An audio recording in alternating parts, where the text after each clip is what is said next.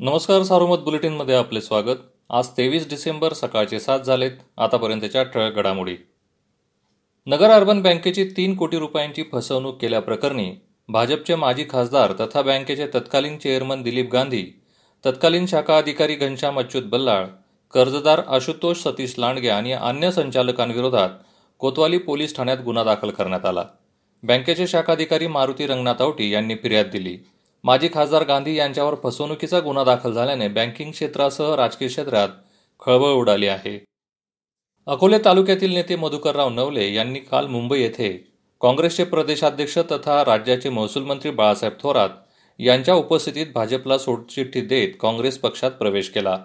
राष्ट्रवादीचे मीनानाथ पांडे राष्ट्रवादी विद्यार्थी संघटनेचे प्रदेश सचिव मदन पथवे माजी पंचायत समिती सदस्य रमेश जगताप ज्येष्ठ नेते पाटीलबा सावंत भास्कर दराडे रमेश पवार एकनाथ सहाने यांनीही काँग्रेसमध्ये प्रवेश केला.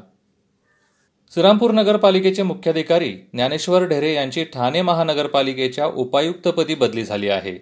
त्यांच्या जागी गणेश शिंदे यांची नियुक्ती करण्यात आली. शिंदे हे चार वर्षातील सातवे मुख्याधिकारी आहेत. दोन हजार वीसमध्ये मुदत संपलेल्या मात्र करोना संकटामुळे निवडणुका पुढे ढकलण्यात आलेल्या जिल्ह्यातील सहकारी संस्था व सहकारी बँकांच्या निवडणुकांबाबत येत्या दोन दिवसात राज्य सरकारकडून आदेश निघण्याची शक्यता आहे.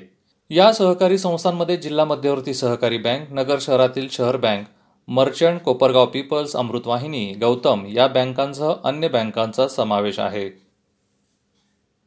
जिल्ह्यात मंगळवारी एकशे चौवेचाळीस जणांना रुग्णालयातून घरी सोडण्यात आले. कोरोनातून मुक्त झालेल्या रुग्णांची संख्या आता पासष्ट हजार सहाशे पंचावन्न झाली आहे. रुग्ण बरे होण्याचे प्रमाण सत्त्याण्णव टक्के असून काल एकशे वीस बाधित वाढले. दरम्यान पाच बळी वाढल्याने एकूण बळींची संख्या एक हजार चोवीस झाली. एक हजार एकशे बत्तीस सक्रिय रुग्णांवर सध्या उपचार सुरू आहेत. या होत्या ठळक घडामोडी सविस्तर बातम्यांसाठी वाचत राहा दैनिक सारोमत किंवा भेट द्या देशदूत डॉट कॉम या संकेतस्थळाला. नमस्कार.